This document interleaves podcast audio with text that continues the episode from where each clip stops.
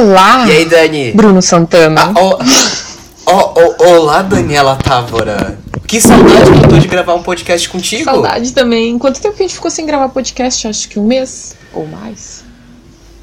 Foi um mês? Eu acho que o último que a gente gravou foi o da curadoria de filmes de, de assassinos toscos, né? Eu acho que sim. A gente tinha um convidado ou não? A gente tinha. Eu acho. Não, a gente era só era a gente. Só nós. Eu já perdi a noção do tempo. É, é, não, era só gente. Tô que nem no 1984, já não sei quantos dias se passaram. Não, já não sei mais. Mas é, é, tecnicamente a gente entrou de férias, mas não tecnicamente porque. É só porque a gente tava, não, tava, não tava sincronizando nossas agendas mesmo pra, Muitas coisas. Pra gravar. Muitas coisas. Muita coisa, é muita coisa. Mas é, muitos filmes. Eu, eu vi muitos filmes nessa, nesse meio tempo. Eu também. Entrei de férias nesse meio tempo, férias realmente da, da universidade. Só não ia assumir desse. Dani, o que, que tu fez nesse, nesse ato? Eu também tô de férias. tô trabalhando com os meus trabalhos de arte. E eu também assisti muitos filmes que eu vou comentar hoje. Alguns bem infantis e outros bem pesadões. A gente tinha combinado de falar de dois especificamente.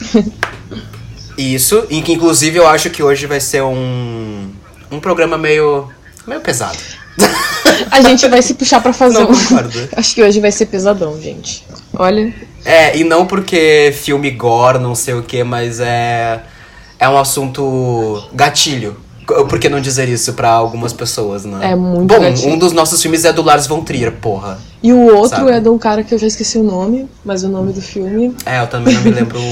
não me lembro, mas. É, vamos comentar desses dois depois. Primeiro, que filme. Tu viu um filme infantil? Que filme tu viu? É, filme infantil. É, é quase um filme infantil. Foi lançado há pouco pelo Netflix, tá todo mundo comentando. Que é o Rua do Medo no- 1994, depois o Rua do Medo 1978. Eu vi os dois, achei muito fofo. E eu sei que é muito bobo, assim, mas como todos esses filmes agora, tipo, desde a série do Pânico até ah, Stranger Things ou qualquer uma dessas sériezinhas do Netflix que saem agora, é uma série bem infantiloide, mas bem gore também ao mesmo tempo. E com uma história muito boa, assim, sabe? Eles fazem, tipo, um slasher deles, que é o Rua do Medo eh, de 78. É, a história toda é sobre uma bruxa e tal, que ataca as pessoas, que, que no caso foi assassinada em 1966, que vai ser o último episódio que não saiu ainda. E é muito engraçado porque é pesadão, assim, os, os assassinatos são, são bem, bem engraçados. Eu tava vendo com meu sobrinho, assim. Nossa, é tem um, assassinato que a guria passa com a cabeça num negócio de cortar carne, assim, e é todo triturado, assim. É uns troços bem over, assim, sabe? Mas a história é boa.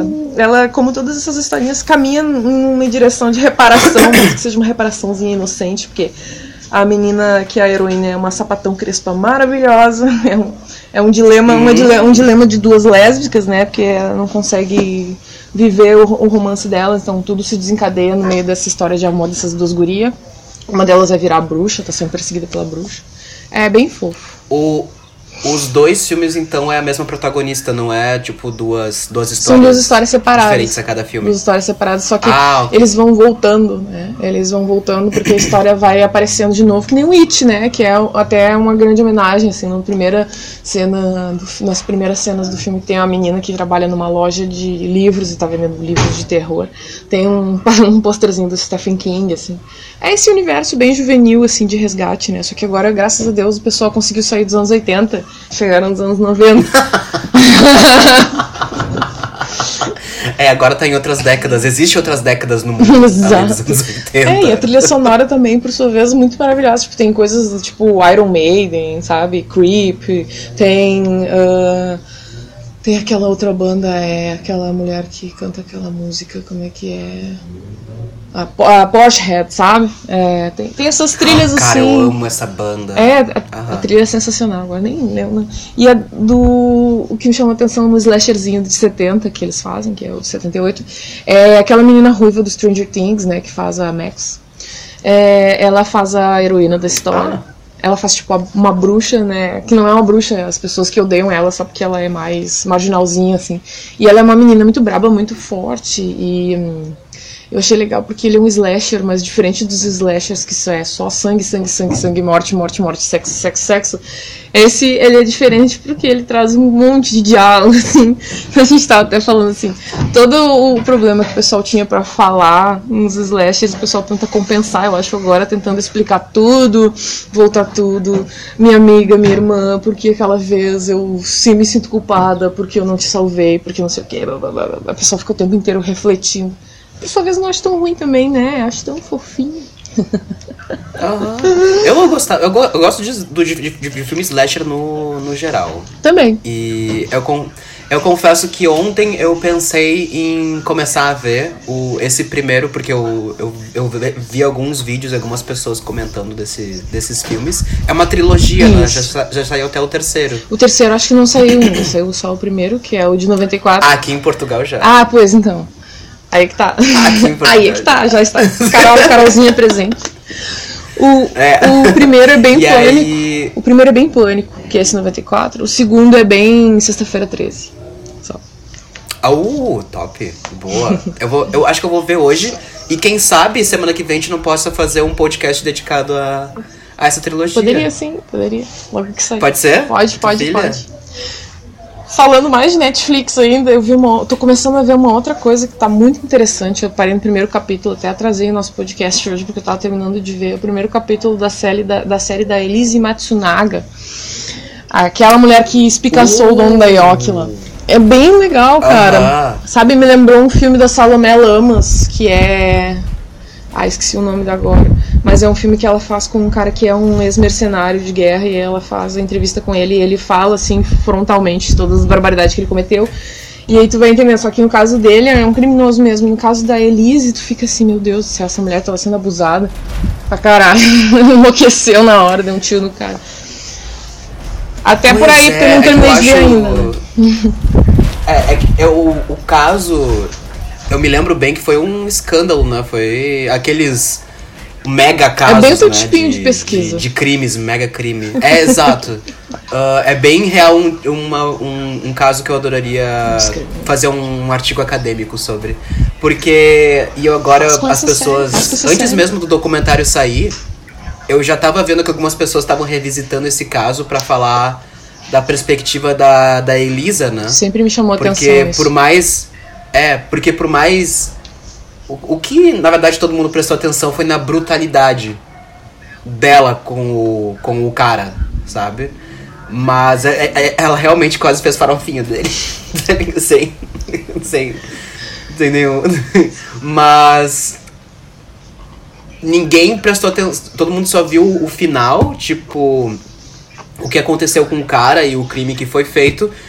Mas ninguém, pelo menos na época, nunca se perguntou o porquê daquilo ter acontecido, sabe? Porque às vezes a gente só vê tudo preto e no branco e fala: essa pessoa é uma sociopata, ela é criminosa, não sei o que, vamos prender ela, sabe? Mas às vezes, por exemplo, até quando um crime assim envolve uma mulher fazendo, tem que, tem que parar um pouquinho e ver, tipo, tá bom, o que, que aconteceu? É. Sabe? Ainda mais um, a mulher de um cara, sabe? Tipo, foi um foi, uma, um, foi um negócio. Um crime. Não é, um, como é que é um crime afetivo? Crime, um crime, crime passional. Um crime passional, sabe? Uhum. Então tem história ali. Eu, mas eu acho que isso também pode ser aplicado às vezes em todos os crimes, sabe? É. Mas. É, mas como estão. Estão focando agora no, na Elisa e no, no que aconteceu com ela e tudo que ela passou pra real, ela realmente espirocar e, e cometer o crime. Assim, é, como eu te falei, tô no primeiro capítulo ainda, mas uma coisa que me chamou a atenção foi uma vez que eu queria fazer um projeto no presídio, tinha uma amiga minha que estava trabalhando lá, no presídio feminino, aqui no Madre Pelletier, e daí ela falava muito sobre as mulheres que tinham lá, que ela atendia, acho até que eu já te falei isso, né, sobre o perfil delas, né, a grande maioria ou apanhou tanto do marido que um dia se indignou e não conseguiu ver nada na frente além de uma faca enterrada no cara, Uh, que é uma coisa que tu vai levando a pessoa até um limite. Tem pessoas que não aguentam e realmente, às vezes, o limite é muito grande, né? Porque, tipo, as pessoas passam por coisas absurdas. Ela começa a contar as coisas que ela passou, assim, tipo. Um monte de mina que eu conheço já estão dizendo: olha, acho que ela picou foi pouco. Porque realmente o cara era um pé no saco, assim. Mas, de qualquer modo, assim, é, é sempre uma coisa que é um peso muito grande para a mulher, né? Ela ela tinha toda uma questão de tipo, o cara era muito poderoso e ela vinha numa Então tu tem todas as relações de poder que puder, né? Tu tem a questão de que o cara é um puta rico milionário e a Yoki tava crescendo e aí tinha uma negociação de bilhões acontecendo no meio do negócio do crime dele. Tem uh, o fato dela ser uma pessoa que a qualquer momento ele podia internar ela ou matar ela e ia ficar por isso mesmo. Se tivesse sido ao contrário, se ele tivesse matado ela e picado, ele tava trabalhando ainda na Yoki de boa estaria casado com outra mulher, estaria vivendo a vida dele tranquilamente. Só que como foi ela que cometeu o crime, ela tá presa. A gente sabe que os caras fazem absurdo, sabe? Tipo, e ficam de boa, né? Tipo. E aí a gente vem e fala do Defenseless. que horror. Ah, eu, eu gostei do gancho. Gostei do gancho. Gostei do gancho.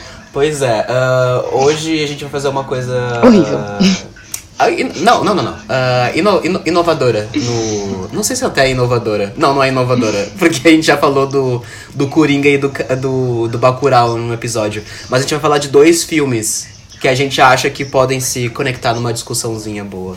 E, e quais são esses dois filmes, Daniela Távora? Um é o Dogville e o outro é o Defenseless. Eu cheguei no Defenseless Isso. primeiro, porque eu vi no Torrent. eu vi no, no portal do Making Off. Achei o nome estranho, e aí resolvi ver.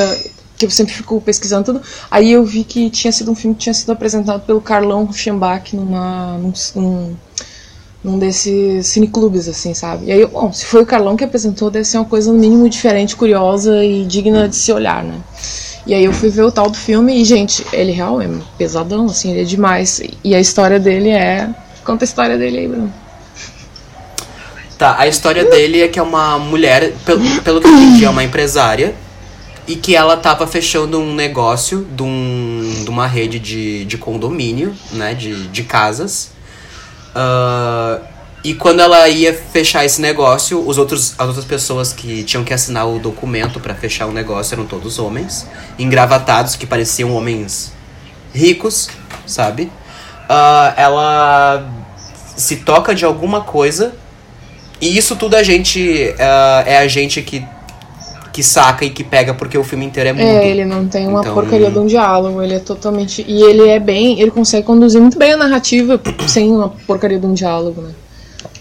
Exato. O que eu acho, achei, achei uma coisa, um dos aspectos bons do filme, sabe? Eu achei inovador essa, essa, essa mudez, mas sem aquela coisa hollywoodiana de agora, tipo, se o filme tem que ser mudo, a gente tem que adaptar todo a estética e tem que ser tipo preto e branco uhum. também. Não, não precisa. É. Não precisa, sabe? Tu pode contar uma história atual, até pesada, e não não colocar essa e, e, e ser e ser mudo, sabe? Uhum. Não ter nenhum diálogo, porque às vezes o que peca também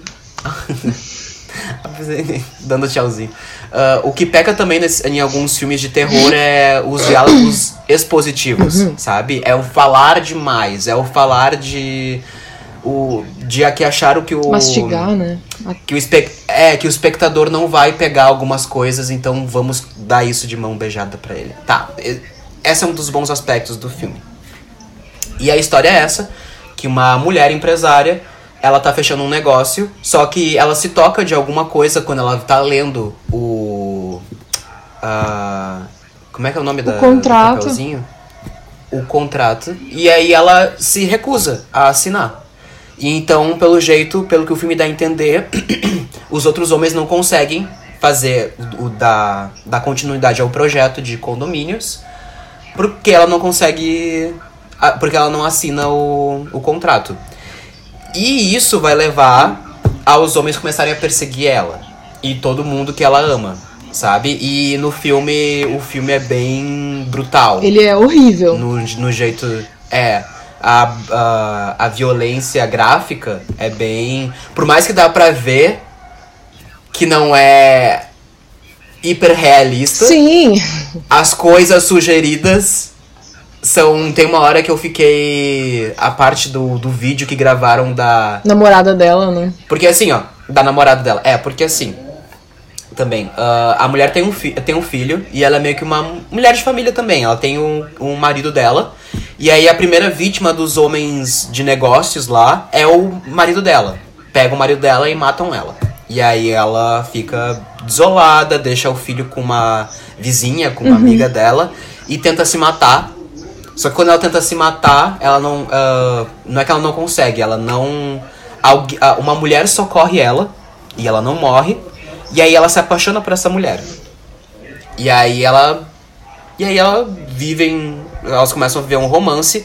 E aí os caras descobrem onde é que elas estão vivendo agora. E aí eles vão atrás dessa mulher e torturam ela e mandam uma fita, meio que um snuff movie, mostrando como torturaram ela. E aí acho que eu tô chegando na, na parte que mais me deixou. Foi a parte que mais me fez ficar no.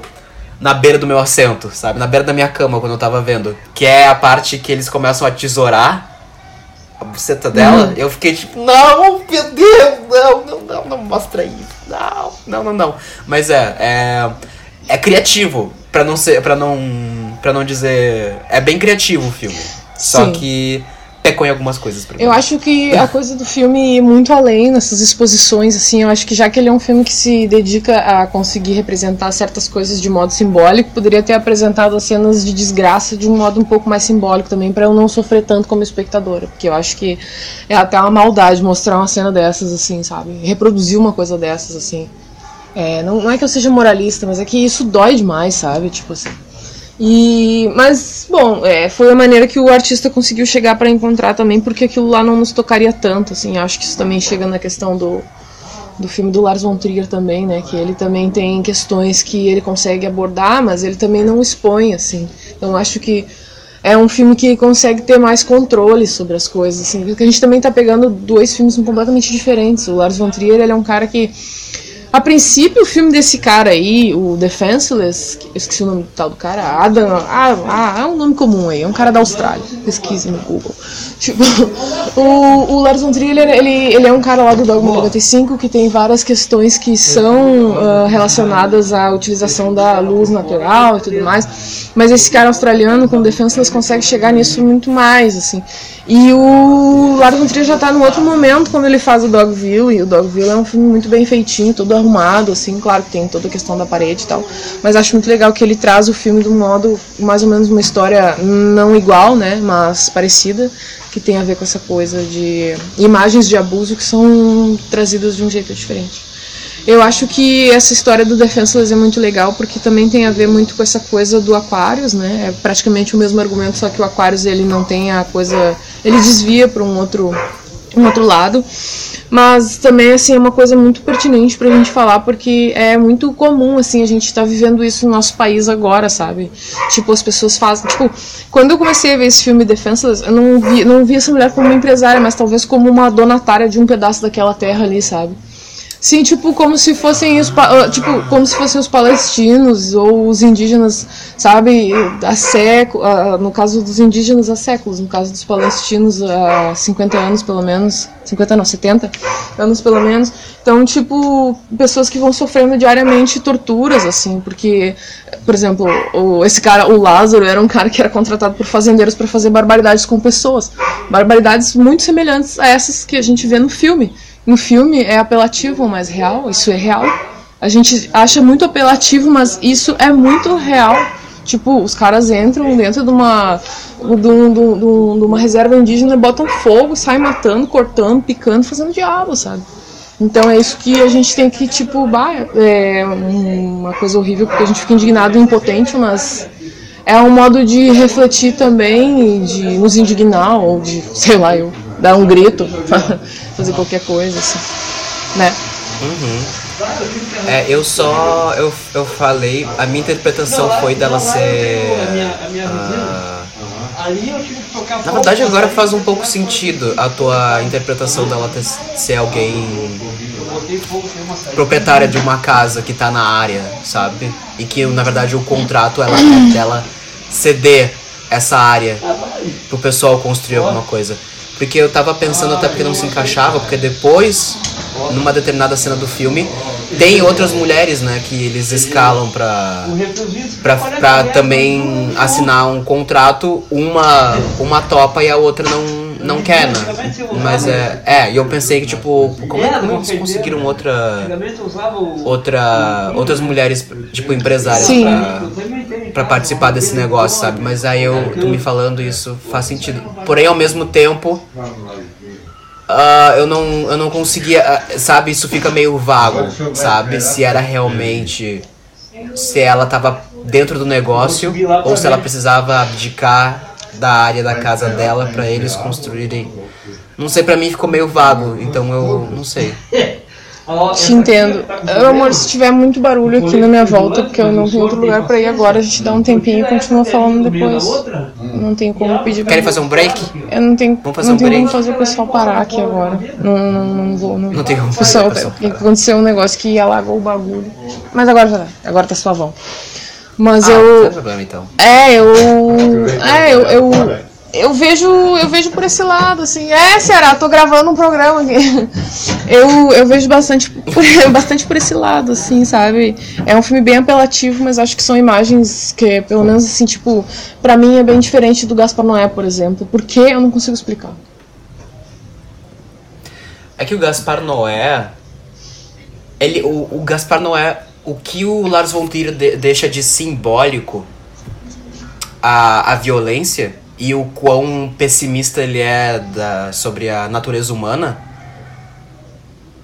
tem uma crítica. Uhum. Sabe, por mais Sim. merda, por mais, tipo, por mais pessoas ruins que ele constrói no filme, é uma crítica. Isso. O Gaspar Noel não vejo assim. Parece que ele tá se divertindo com a história para vender mais filmes, só porque ele sabe que todo mundo vai querer ver, só porque explora muito a violência. Exato. O Gaspar não é para mim. Às vezes, por exemplo, no. No Irreversível, nesse fatídico filme.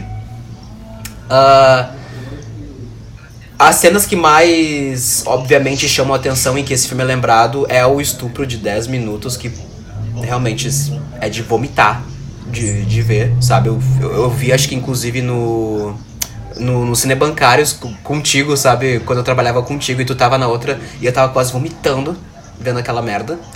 E também a cena que o cara quebra, uh, quebra o crânio do, de um outro cara com o, com o extintor. Porém, uh, alguma, o resto do filme, ninguém fala do resto do filme, mas o resto do filme, para mim, é horroroso também. horroroso no sentido que o que aqueles personagens homens falam e como eles tratam a personagem da Mônica Bellucci uhum. antes dela ser estuprada, para mim é, é horrível. Ou vamos esquecer que o personagem da Mônica Bellucci saiu cedo de onde ela tava e sozinha porque ela tava correndo do, do namorado dela. Sim. Sabe? Porque o namorado dela tava falando um monte de merda e o amigo do namorado dela também tava falando um monte de merda pra ela. Pois. Sabe? E isso para mim é o que o Gaspar Noé normali, normati, norm, é, Banaliza, normaliza, sim. sabe? Nos filmes dele. Todos os homens dos filmes desse cara são horríveis. E não dá. E, só que. Só que dá pra ver que não é um. Esse cara é horrível. Não, esse cara é um homem normal.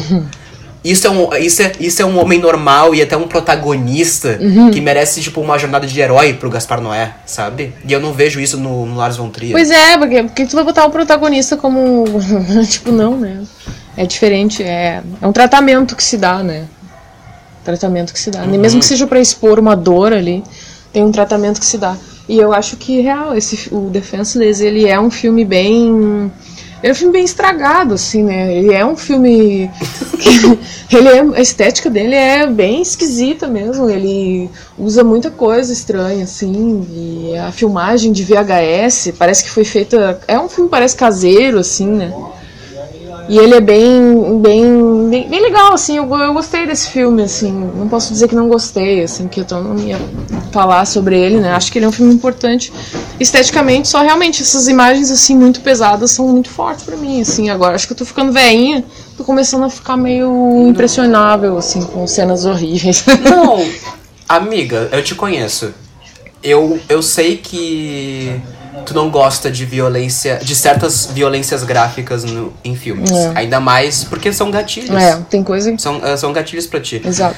Eu não sei se. Tu, tu chegou a ver o Irreversível? Eu não vou, eu não vou ver, ver, esse filme, nem fudendo.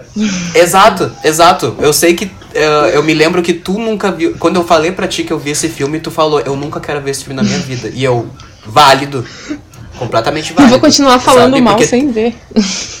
Exato. Não, e tu tá certíssima. Por- Porque. E tem outras amigas minhas que falam pra mim que, eu, que elas nunca querem ver esse filme. E eu, completamente válido. Eu con- confesso que. Eu adoro cinema. Eu adoro a sétima arte. Mas se tem, um, se tem, tem alguns filmes que pra mim não precisava existir, Com certeza. sabe? Eu, eu E Irreversível pra mim não precisava existir, pois, sabe? Não precisava. Aquilo ali é. de serviço. além de mim. É, e por mais que eu tenha, não tenha gostado muito do Defenseless, o Defenseless, a existência dele é válida. É, exato isso. Irreversível não é válido, sabe? Irreversível não deveria existir em nenhuma dimensão. É, tipo, Sabe? E não é tipo, ai, puritanismo. Não, Não, é. é. porque. Não, a- o argumento do filme. ugh, ugh. é muito errado. Já o Defenseless, ele é um filme, tipo, que dá pra ver, né? Que, tipo assim, é que a gente falou, ele não é um filme pra tu gostar mesmo, não é pra... É, já é difícil ver uma vez, que dirá duas, né? É um filme complicado. Nossa, é que nem o Dogville, eu, não, eu até falei que eu ia ver de novo, mas eu não, não vi de novo, porque eu acho que é o tipo de filme que eu não preciso ver. Ah, é? Pra fazer o produto. Amiga, eu, eu, é, eu, eu tinha visto há muito tempo atrás. Eu revi e continua extremamente desconfortável ver esse filme. Esse filme é, é muito pesado. Pois é. E, e pra quem não. pra quem. Pros, pros nossos espectadores que estão tentando ainda talvez entender a relação desses dois, desses dois filmes. É. É que pra mim esses dois filmes se ligam no intuito de ter uma mulher sofrendo ah, dentro de uma sociedade ou dentro de um grupo de pessoas, justamente por ela ser mulher, por ela estar vulnerável e por ela ao mesmo tempo também não querer se submeter a algumas, algumas regras e exigências que vão contra sabe a a ética dela sabe? Por exemplo ela a Nicole Kidman no, docu- no Dogville ela fugiu da família dela de, de mafiosos porque ela obviamente não concordava com algumas coisas de lá e se refugiou em Dogville e por ela estar em outro contexto sabe? Ela tentou ser o mais amável possível pra tentar conseguir refúgio lá. Ao mesmo tempo ela se fudeu justamente por causa disso, sabe? Exatamente. Mas não por causa disso também, mas porque e uma coisa interessante, o protagonista, o, um- o, o homem protagonista do do da da vila, pra mim é o personagem mais deplorável Uhum. daquele filme. É o mais deplorável. Por quê? Simulado, caralho. Porque ele já. Dissimulado do caralho. Sabe por, sabe por quê? Cara, esse é o. Talvez, talvez esse seja um dos personagens que eu mais odeio no. Tá, não, eh, obviamente tem muitos personagens que eu odeio, mas esse personagem eu odeio muito, muito. Porque ele sabia. Ele não gostava das pessoas da vila dele. Ele não gostava. Ele dava sermões semanais pra tentar fazer aquela gentinha ter um pingo de ética. Mesmo ele também não tendo. Ele era só um chato do cacete, sabe? Mas ele via que nada daquela porra daquela vila o bem não crescia, sabe? E eu acho que dá pra ver até pelo. pelo- pelo- porque o, o Lars von Trier é muito simbólico também. Tudo que é, é plantado lá pelos, pelas pessoas não cresce, sabe? Tem aquelas veinhas que tem aquelas plantações que são mortas completamente porque não. Aquilo ali é um, é um local literalmente não fértil de coisa boa, sabe? E ele trazer aquela mulher e. a- a- na verdade, pra mim, toda aquela interação com a Nicole Kidman, pra ela continuar na, na vila, é pro ego dele. Com É certeza. pra ele dizer: Eu vou provar alguma coisa pra essa vila, sabe? Não de algo bom, realmente, sabe? Tipo, de alguma coisa de boa índole dele, sabe? O que é, querendo ou não, pra mim ele é o, o reflexo de muitos homens Com certeza. sabe? Muitos homens, e é homens que se dizem ah, de desconstruídos, é homens que se dizem abertos, e que postam fotinhos e textões em redes sociais, que vão para partidos políticos, ah, que até se candidatam e se elegem. Pra mim isso é, sabe? tu, Eu acho que essas coisas. Tu não consegue eliminar uma faceta só porque tu, tu da tua só porque tu tem o textinho decorado público de bom moço, É sabe? Ou do que é personagem. considerado considerado politicamente correto, eu odeio essa palavra, mas atualmente, sabe? Eu acho horrível porque Sabe? o que mais tem, assim, é o novo certinho, e aí tem muita gente podre escondida, porque as pessoas podres se escondem em qualquer personagem, né? Em qualquer lugar. Então a gente vê, vê mesmo, assim. E o pessoal na camufla, na interna, é sacana. Sacana. O cara tem que estar sempre de olho vivo, porque não é fácil. Realmente. É, e pra mim o Dogville, o Dogville é é, a- a- a- aliás, os filmes do Lars von Trier resumem muito isso, sabe? Esse dilema ético. Quer dizer, não é dilema pro Lars von Trier, isso. O homem é uma merda. Pois e é. o homem no sentido, o ser humano, sabe? Porque também tem mulheres horríveis lá naquele Dogville. É, sabe? ele pega E tudo. também em outras, outros filmes. A, co- a do- coisa da competitividade entre as mulheres, do abuso da- das mulheres pelas mulheres, do, ah, do abuso de uma pessoa por praticamente toda uma sociedade ali, né? Eu acho legal que sempre que eu vejo um filme do Lars von Trier, eu não consigo voltar à minha vida, sabe? Parece que eu morro um pouco. Mas morro, morro assinando embaixo. Sabe? É. Porque, tipo, é uma leitura da vida muito bem feita, assim. E ele consegue fazer essas grandes narrativas ainda, né? Coisa que hoje em dia não se usa tanto mais, a menos que seja um cara da Marvel, DC, assim. Tipo, ele usa aquela grande narrativa alegórica pra pegar toda a sociedade e colocar, assim, dentro de uma leitura. Mesmo que ela não seja uma leitura que seja limitada, né? Não é um estereótipo, assim. É bem, é bem interessante. Dogville é um filme bem importante pra mim, porque quando eu vi ele a primeira vez, a leitura que eu tinha era de que, na verdade, aquilo ali da Nicole Kidman, aquele intervalo, era só uma pessoa nascendo e morrendo. Que a vida da pessoa é, sabe? Isso. E o mafioso que deixou ela lá é o Deus, né? Tipo, isso tinha sido a minha primeira leitura, né? De quando eu vi, quando eu era. Logo que ele foi lançado, vi ele logo que foi lançado, acho que era VHS ainda. Peguei, assisti em casa. Porque, tipo, o que, que a gente faz na vida a não ser ficar se di- dispondo com todo mundo, porque é sempre uma. É uma. Como é que é nome daquilo? Uma. hum, cabo de guerra, sabe? A vida de todo mundo o tempo inteiro, assim, não sei como é que são em lugares com uma sociedade um pouco mais. menos desigual, mas. A vida das pessoas fica sempre sendo um cabo de guerra, porque sempre tem alguém com mais poder que vai se abusar, e a pessoa que vai reclamar, e a pessoa que não vai gostar, e que vai fazer represália, e aí vai ficar aquela coisa pra sempre, sabe? A vida fica sempre. Então, essas, vis- essas coisas, assim. Faz muito sentido essa tua interpretação do, da, do tempo da Nicole Kidman ser, na verdade, uma metáfora pra, pra vida e pra morte, sabe? Tipo, o começo, o nascimento de- dela chegando na vila e a morte, ela saindo da vila e, e tendo meio que o juízo final Sim. Na vila, né? E o que que é, afinal, o que que é aquele monte de estatuazinha que ela acumula, se não essas coisas que a gente fica acumulando, nem idiota. A gente bota nossa vida no lixo pra ficar sendo subjugado por pessoas que não valem nada, pra guardar um dinheiro, pra comprar um monte de relicáriozinho que não vale nada. E aí, é essa a nossa vida, sabe? É meio que... É, e também a o trajeto educacional dela, que é todo o período dela na vila, to- ela a proposta dela e do que ela se submeteu e porque submeteram pra ela também, é que ela só podia ficar ali sendo boa e sendo eh, educada, sabe? É o que nos, nos é ensinado. Exato. E a gente tenta, e a gente, a gente tenta introjetar isso, enquanto todo mundo à nossa volta só caga na gente Exatamente. e só nos tira de, de qualquer dignidade que a gente tem. Uhum. E a gente não tô, não tô falando também só do, das pessoas em na nossa volta, mas as pessoas que estão acima da gente, que, tão, que a gente nem conhece, mas que a gente vê em noticiários, Uhum. que a gente vê em noticiários, que estão eleitos, que estão em cargos grandes, sabe?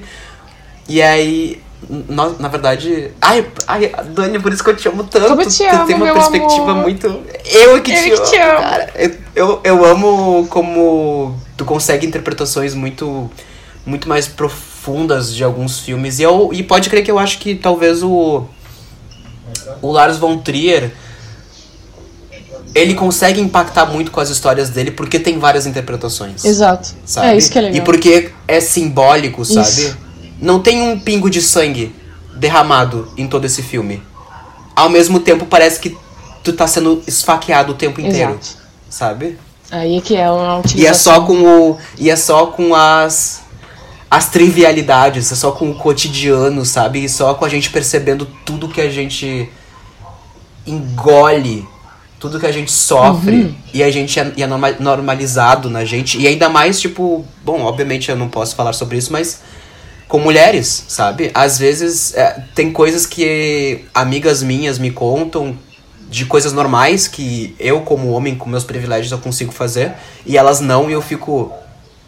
Nossa, o mundo é uma merda mesmo. Por exemplo, quando eu, acho não sei se eu já conversei contigo ou já falei disso com a Lucinha, uma amiga nossa, sabe? A gente tava. A Lucinha do Não, Lucas. sim.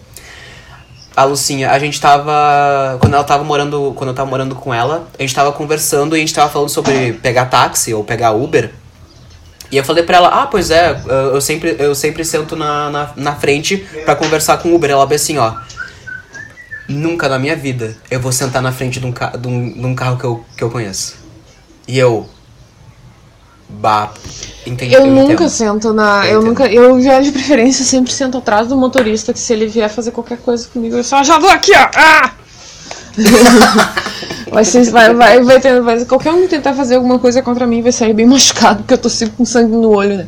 E aí eu acho que isso tem a ver com aquela coisa. Que bonitinha, tão bravinha. Pois, é, o cara, ele vai sendo, assim... É como se tu fosse um bicho preso numa jaula com um monte de bicho te cutu... com um monte de bicho do lado de fora te cutucando com uma vareta, assim, cada um com uma, né? Tu vai ficando possesso, né? E aí que entra aquela história que a gente vai voltar agora pra Elise na Matsunaga, né? A que ponto que a pessoa chega, né? Tipo, a sociedade inteira pesando a mão em cima da criatura, assim. E eu- claro que ela é uma, uma pessoa que tem um. Eu não vi, eu não terminei de ver a série ainda. Olha, no próximo podcast eu posso mudar toda a minha narrativa. Mas. Que, aliás, me deu até curiosidade de ver. Talvez no Muito próximo podcast a gente possa, nos nossos primeiros minutos, a gente dar o nosso. Nosso, Nosso nosso, parecer. nosso olhar sobre essa. Nosso parecer. Pois então, eu, eu, tipo, a- ela tem uma cara de psicopata mesmo, sabe? E é muito engraçado que a menina, ela trabalhava de enfermeira num, num centro cirúrgico. Ela sabia muito bem cortar cadáveres, ela- porque ela aprendeu vendo, não necessariamente ela precisaria ter cortado. Do mesmo jeito que eu nunca fiz o corte, o curso de cabeleireira e corto cabelo de todo mundo, porque passei a vida inteira vendo minha mãe cortar cabelo, sabe? Isso faz parte. Principalmente quando é uma coisa de corte. Então, tipo, meu, a menina chega e descobre o bagulho de tipo. Bah, meu. Não é, não vou conseguir, o cara vai me internar, ele vai me internar, meu, vai me internar. Ah, me enlouquece. Tipo assim, tu não sabe mais, né? Claro que tem várias questões que o cara era milionário, tu não sabe se ela não tentou matar o cara pra pegar a grana e fazer de conta que não é. Ah, vai saber. Ah, real mesmo, o cara nunca sabe mesmo. Mas que a gente sabe que a mulher sofre um peso enorme, que várias vezes na vida a gente pensa em dar uma bordoada na cara de um por raiva, a gente pensa. O morrão. O famoso morrão. a gente só não faz isso porque E tu não fez. Tu não fez boxe, tu não fez. Fiz boxe e karatê. E karatê. Amiga. Pior que. Pra quem, não, quem não vê eh, os vídeos e não vê, a Dani. ela possui uma mão pesada, gente. Eu acho que ela. É, eu acho que ela. Cara, amiga, pior que eu acho que tu consegue destruir alguém se tu ficar realmente brabo e quiser. E quiser, sabe? Pois é. É bom. Que bonitinha. Eu acho que a gente tem que ser sempre não violento, mas a gente tem que saber se defender. Minha vovó me ensinou isso. E a minha avó, minha avó era uma que apanhava pra caralho do meu avô. Então ela deve ter tido que aprender a se defender, assim, na marra. Então, todo esse rolê aí, né? A gente, a gente tá muito brabo hoje. O que mais que a gente vai falar de filmes felizes? Fala dos teus filmes aí, Bruno. O que mais filmes a gente tem que falar? Tá, eu eu posso comentar algumas coisas que podem ser engraçadas, assim. Mas, tá, no Defenseless, tem coisas que. Tem algumas cenas pesadas. Tem, tem cenas que eu comecei a gaitar. Tem umas cenas de alívio cômico que Tem. são ótimas. Por exemplo, tem o. Quando o pessoal lá, os, os gangsta da, da especulação imobiliária, matam a mulher da guria, ah, eles cortam a cabeça. É, isso, isso não, não parece engraçado quando eu descrevo. Mas eles cortam a cabeça da, da mulher, da mina, e mandam pra ela pro correio. Ah, é verdade, saco. sim. Gente, mas a... Mas tá perfeito. Eu tô, tô, só falta piscar. Eu pensei, ela vai falar. Não, a mulher. Tipo, e eles mandam na porta, sabe? Toca a campainha. E aí ela abre a porta, ela abre a caixa, ela tira o saco. O saco tá levíssimo. E eu, o que, que será que mandaram pra ela? Mandaram um órgão, mandaram Cabelo? um dedo. Aí ela abre a porra de uma cabeça humana. E aí ela, tipo, quase fazendo, sabe, aqueles coisinha de olímpico, sabe? De arremesso. Levíssimo, levíssimo. Mas meu, o filme, ele é todinho assim, né? Ele é, ele é todo mal feito. A impressão são uns bonecos, parece Hermes Renato. Ele é todinho assim. Uma cena muito engraçada desse filme que eu, que eu vi é aquele que ela vê o, o cara que é malvado com a filhinha dele lá, o padrasto da guria. E aí depois que ela se indigna, ela vai perseguir o cara e daí do nada ela vira um assassino assim, né? De vingadora, porque ela lembra de tudo. Quer dizer, lembra daquele jeito, assim, que ela fica louca. E daí, meu. ahn, ela pula de cima de um negócio pra matar o cara e é muito engraçado. o jeito que ela pula. É, pois é. Porque, tipo. Eu não vi depois de uma hora de filme. Bota Porque travou o torrent. Sim. Me resume o que que acontece, tipo... Porque eu vi até que eles... Ah, tá, outra coisa... Aliás, outra coisa engraçada é que ela vai sair na praia com o filho dela. E, tipo, horrível. Pegam ela, tipo, estupram... Matam, cortam, horrível. é, péssimo. Pois é, gatilho. Gatilho. Esse... Eu vou colocar um aviso Gente, nesse programa que assistam tem muito gatilho nesse... Mas, assim, torturam ela, ela e jogam ela no mar. Ah, do... Depois aparece. Depois aparece uma vinheta dizendo nove meses depois. E uma criancinha acha ela no mar intacta. com a mesma roupa. Com a mesma roupa. Só com fome. E eu. Louquésimas. Muito louco. Como nove meses depois a mulher foi jogada no mar e não morreu? Parece até um erro de tradução, um erro cognitivo. É. Um erro cognitivo. Parece uma coisa que o cara colocou na, na primeira vez na edição, mudou o roteiro enquanto tava editando E esqueceu. e não tirou Deixou de tirar. do produto final, sabe? É, então assim. É, mas enfim, como é que termina esse filme? O filme termina, bom, ela vai começa a ir atrás de cada um dos caras e ela começa a matar eles. E aí quando chega no último cara, ela, ela recebe a ajuda de uma mulher. E ela mata todo mundo. Acaba filme. Ah, ok, Ok. ok. Não, não é. ah, só um minutinho, vou fazer uma pausa, peraí. Tá, voltamos ao intervalo. E voltando. Ah, o que a gente tava falando mesmo? Ah, a gente tava falando do final do Defenseless. Como o final. é, como a es- a estética do filme eu acho interessante, mas porque eu gosto de filme com estética bizarra, sabe? Isso me chama É. atenção também. É, é que tá. Eu queria muito gostar do filme. Porque, eh, como eu disse no começo, é, também, a escolha artística consigo. dele ser mudo, eu gostei. A, a estética também de parecer, às vezes, até um filme caseiro e até um snuff movie em algumas partes eu também gostei. Mas tinha coisas no, na história mesmo e na. E até nas, nas coisas mais gore, sabe, que me tiravam completamente, porque estavam meio mal feita. Estavam meio mal A feita. concentração. Não sustenta, não sustenta. Ele é bem mal feito. Ele é um filme bem mal feito. É. Ele parecia, sabe, tu já viu The Room? Aquele filme do Não. Tommy Wiseau? É um Não, filme muito ruim. Só que ele, de tão ruim que ele é, virou trash. Sabe, sabe aqueles filmes muito mal editados? É, aquele que oi? a gente viu.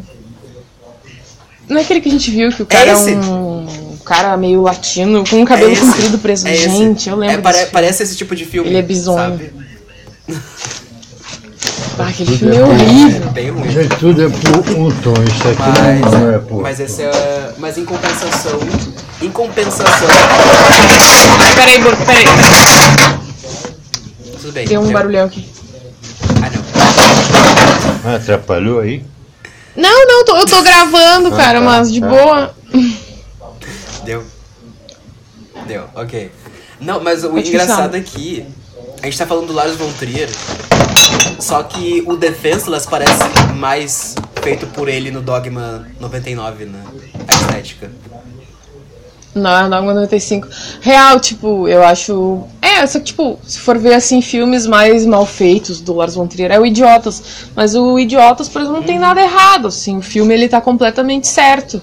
Ele tá ok. O, acho que o Ceará Oi. quer te dar um oi, Bruno. E aí, Será, tudo bem? Tudo ótimo? Alô, Bruno. Eu tô bem, Como é tu? que tá? Tá no doutorado lá em Portugal, batido, mandando tá ver. Tá Mas sentado. tu cara. ouve, né? Tu ouve, né? Eu ouço. É? Ah, Ele, tu te, tá ma- ele te mandou um beijo. Tchau, meu bem. Querido. Mas. Ah, tu tava falando dos idiotas Desculpa. do, do Lars von Trier. Pois então, eu acho Os Idiotas que ele é um dos, um dos filmes que eu acho que, que eu vi, assim, que eu considero, não, não sei, porque eu não vi todos os filmes do Lars von Trier na minha vida, né? Mas eu, o que eu acho mais mal feitinho, assim, no sentido estético, é o Idiotas. E eu gosto muito desse filme. Ele não tem nada errado, assim, não tem coisas mal feitas. Ele só é um filme com uma estética cagada, porque usa umas câmeras fodidas, usa natural, uma porcaria, assim. Tipo, mais. ah, uns enquadramentos meio doentão. Mas, tipo, não, não. Não chega a ser uma coisa assim que tá. Dá pra ver que ficou mal feito, assim, sabe? Que no Defenseless dá pra ver que é bem pobre a produção. Assim. O. É, o, o Idiotas do Lars von Trier, e eu acho que o Almoço de Família? Jantar de Família? Ah, é, É, que daquele é outro cara, né? 99 É, é jantar, É, acho que é, jantar de família. Eu acho que é jantar em família, que é do É, Dogma, mas é do outro cara. O que eles prezavam, na verdade, não era tanto a técnica, embora a técnica tinha algumas coisas, umas regras fi- fixas, mas era a história também, né? Que, que queria ser passada. E mesmo assim a história do. É, Que também é punk, é né? mesmo História assim a história dos desgraçada. idiotas né? é bem, bem aloprada, né? Mas. Eu gosto. Gosto bastante. Acho bem, Eu bem tenho legal, bem DVD doentona, assim. na minha casa do Brasil, Bem louco. idiotas. Que eu comprei o box do Lars von Trier. Eu E gosto. tem também, eu vi o Medeia, do Lars von Trier. Do Pasolini? Trier. Ah, do Lars von Trier. Nunca vi, eu vi o do Pasolini. Medeia do Lars von Trier é bem, é bem bom. É bem bom. Mas parece também que É? é, da época Ah, do. Dogma 99. Sabe? É, eu gosto do Dança, Dança no Escuro. Aquele com a Bjork. Eu, eu sou apaixonada por aquele filme.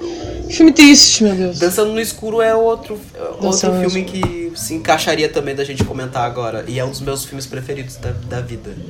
De. Do, do quão Sim. o Lars von Trier mostra a podridão da, da sociedade. Mas ele também mostra que tem pessoas boas, mas as pessoas boas elas não têm destinos bons, sabe? Porque justamente a maldade Uhum. dessas pessoas prevalecem sempre. É, é isso. Infelizmente a maldade ela, ela vai vencendo sempre porque é, tem mais violência, tem menos escrúpulo, é capaz de fazer qualquer coisa. né? As pessoas mais boas são mais travadas, né? Então elas vão morrendo, vão sendo assassinadas, vão sendo, vão indo pra prisão perpétua, vão, enfim. É, um exemplo que eu, pelo menos eu, eu costumava a usar é, por exemplo, tu tá dividindo um apartamento. Tem uma pessoa nesse apartamento que é doida, não respeita nada, é suja, é porca, sabe? Ela é. Ela toma conta do espaço, sabe? Ao invés de tu tentar tirar ela do apartamento, as pessoas sempre querem sair do apartamento, sabe? É, Tu entendeu? Exato. Nunca é tu Entendi. impor esse aqui também é minha casa e você não está respeitando. Você, sabe, sabe? A gente sempre Uhum. tenta se tirar dessas situações e a pessoa que causa essas situações desconfortáveis sempre tá confortável. E sempre vai ficar. Sempre vai ficar. exato. Sempre. Sempre vai ficar. O conforto dela se baseia nisso. A pessoa não tem vergonha nem se preocupa com o que, que os outros vão achar. Né? Ela enche o saco dos outros, que é já por prazer mesmo. Ah, foda-se, vai embora, me deixa sozinho na casa pra mim. Exato. Assim, E é, sabe? é, é nesses, até nesses pequenos exemplos, sabe, que, que dá pra ver que, que um, um mal sempre prevalece. Eu não quero falar isso, mas é que, que sempre o fraco sempre vai cair na pessoa mais ética, na pessoa mais comportada, na pessoa mais. Sabe? O mundo não. Ao mesmo tempo, o mundo não foi. Foi é, é pra gente. É pra gente sem noção. Não foi pra gente má. A gente mata. É. Dá pra ver isso até nos governos e na política, né? Quem tá no poder não, É, deve- em tem tudo. muito escrúpulo. Numa família, por exemplo, os pais, eles têm poder sobre os filhos, por exemplo. Eles podem ser bons com os filhos, mas na grande maioria das vezes a gente vê eles serem idiotas, É, né? também tem isso. A- não Desculpa aí, pais e Sabe mães. que eu tava vendo uma coisa. Eu tava vendo a origem do. Do. Do porquê os pais dão nome aos filhos. Porque, segundo a, a Bíblia, o hum, Adão ganhou, ganhou o poder de Deus de dar nome às coisas Sabe, tipo, ah, essa aqui é a serpente, essa aqui é a árvore, essa aqui. Pra ter posse delas. E poder sobre elas. Sim. Tanto é que proletário é o nome daquele que é dono apenas dos filhos, né? Na Grécia. É. Sim, tu não é dono de porra nenhuma, tu é dono dos seus filhos, pronto. Pode criar um micro-universo pra fazer toda a barbaridade que tu quiser com aquela mentalidade que tá ali Exato. se formando. Exato. E. E isso não é uma coisa individual, isso é uma coisa bem maciça, né? Porque os costumes dos pais vão sempre, desde não ensinar os filhos homem a lavar uma louça e ensinar a filha mulher a lavar tudo. Isso é uma coisa recorrente, não é uma coisa individual, é uma coisa que é feita por todos os pais. Eu nunca vi um pai e uma mãe que não ensinasse o filho a lavar louça igual uma filha, que não pesasse na de uma mulher e não Ah, despesasse na então do homem, conhecia sabe? minha mãe. Porque. ah, É, não conheço assim na intimidade, sabe? Mas eu digo assim, as coisas das quais eu tenho é, contato, assim, tá sabe? fal- Tipo, tá falando que o normal e o que é ensinado. E o que é, é isto, sabe? Tipo, até dentro de casa, o filho. A, a, a mulher. A, a filha mulher tem mais tarefas domésticas do que o homem. Sim, meu irmão tava. Meu irmão tava trepando com a namorada dele, gritando dentro de um quarto, todo mundo ouvindo, e eu sentei na cama com meu ex-namorado uma vez pra ver um filme, e aí meus familiares botaram ele pra fora de casa, assim. E ele teve que chamar o pai dele, porque simplesmente botaram o guri pra rua. A gente tava vendo ainda aquele filme. A gente, tá, aham, a gente tava vendo Meninos Não Ai, Choram ainda por é cima. tão E eu tava muito triste porque o filme era horrível. E aí a gente tava vendo o filme e eu tava, caralho, mano, que filme triste. Comecei a chorar e o guri assim, ah, meu, não fica assim, caralho, fica de boa. E ele era meu, meu ex-namorado na época, ele tava sendo meu amigo, Tentando ter sabe? uma fodinha vendo Hillary Swank daí, tipo- transexual. Não, ele nem, nem tava interessado em nada, Eu tava sei, só de amizade mesmo, triste, tava triste, tipo. A porta do quarto estava aberta, assim, e aí fizeram um Ai, escarcel, sabe? Quem, quem, quem, quem que alertou os gansos? Justamente o meu irmão que comia a namorada dele gritando num quarto, sabe? Então, tipo, e a minha família nunca botou nenhuma namorada do meu irmão pra fora de casa porque ela tava gritando no quarto enquanto todo mundo tava na sala, sabe? Tipo, Hum, é. não. e eu só tava vendo um filme, tipo assim, então, ah, meu, sabe? Ah, Muita. muita nojeira, Ah. Sabe? É, isso aqui é problemas estruturais na sociedade, não, não, não adianta. E isso é uma coisa que, por mais que o diálogo e esses problemas as, as novas gerações estão conseguindo perceber, e eu acho até que tem pais e famílias mais progressistas agora, esse problema não vai, não vai diminuir, pelo menos daqui a uns 200, 300 anos. Porque a gente ainda. Porque a. por mais que a gente não consiga identificar muitos dos nossos hábitos vêm da ideia cristã, católica, sabe? E desse puritanismo, sabe? Até isso até de perceber quem- que. Até pra é, quem não até tem isso de religião. perceber que o hábito de, de- dos pais darem nome aos filhos vem da Bíblia, sabe? Sim. E que o meu nome foi escolhido na Bíblia. A porcaria do meu irmão foi lá ver, ai, Daniel. Não vai ser homem, Daniela, então, sabe? Ah, não, o meu, o meu Umas porque coisas assim. a minha mãe escolheu o Bruno porque o meus pa- meu pai só vinha com o nome merda. Quase que eu me chamei Ronaldo. é. Ai, meu Aí meu Deus, pai- por quê? Quase que eu me chamei Não. Ronaldo, Aquiles, Aquiles é legal até. Quase que eu me chamei Bolivar Aquiles quarto. Aí, Não. aí quando, quando meu pai falou Bruno, o nome mais normal, minha mãe, é esse, pelo amor de Deus, é esse. Eu tenho um irmão chamado Bruno, nunca tinha te contado. É verdade. tempo que eu te contei, né? Eu tenho mais Isso dois outros um. E Isso um se chama tran- Bruno. Eu transcendi quando, quando tu me falou isso. É como, é, é como se de uma hora pra outra tu chegasse e dissesse que tem uma irmã chamada Daniela. Tipo assim, é muito estranho, sabe? Bom, eu tenho uma mãe chamada Daniela. E eu amo ela muito. Meu. Sério que tua mãe. Trio cara. Sério que tua mãe se chama Daniel? Mas é, amorzinho, eu acho que a gente pode encerrar essa volta desse hiato, a- as, a- férias entre aspas do, do Debate Terror, aqui, que já tá bastante. Olha, já. Uma hora já. Uma hora. Eu queria só dizer que a gente tá deprê porque tá tudo meio bizarro, mas ah, eu acredito que pode ser que mude alguma coisa, né? Assim, micro. A gente vai mudando no micro. A gente tendo atitudes boas. Por exemplo, a tua mãe te ensinou a lavar louça e hoje tu é uma pessoa É pior- muito é- melhor. Ah, bom, mas tem outros fatores também que, que contribuem na São, a- são atitudes mínimas. Uma mãe que manda um filho lavar a louça, com certeza, é uma mãe que ensina É outras coisas legais também. assim. Não, com certeza, mas em geral, É assim, true. vamos lá, vamos em geral. Pode ter que ter. A mãe do Norman Bates lá que mandava. É, não, não. é isso. Calma lá. True. Mães narcisistas, É, próximo e- capítulo. E também falar pros telespectadores que por mais que hoje o programa foi um pouquinho, um pouquinho pesado, eu tô até feliz. tipo, na minha vida normal. Eu também. Vamos voltando lá. Vamos, vamos lá, gente. Tá tudo muito ruim, significa que a gente tem muita coisa É, pra fazer, não, né? Mas no sentido de que arrumar isso aí. dia a dia faz tempo que eu não tenho crise de ansiedade. Aqui em Portugal eu vou ser vacinado dia 27. Ah, eu tô procurando emprego, E eu mas também eu tô vou ser feliz, vacinada logo em sabe? seguida. Por mais que a gente te- o assunto tenha sido pesado, o nosso dia a dia não tá tão pesado assim, só. Exatamente. A gente não guardou, né? A gente pegou e conversou sobre o assunto pesado. O que é, isso aí. podcasters se não atores também. Exatamente. Exatamente. E é, eu. E- Eu te amo muito, Dani. Obrigada por Eu também, continuar essa bebê. loucurada que é esse podcast. Que a gente. Me... Eu que te agradeço. E é, é isso. Tchau. Eu também Te amo, meu amor. Até semana que vem. Até semana que vem.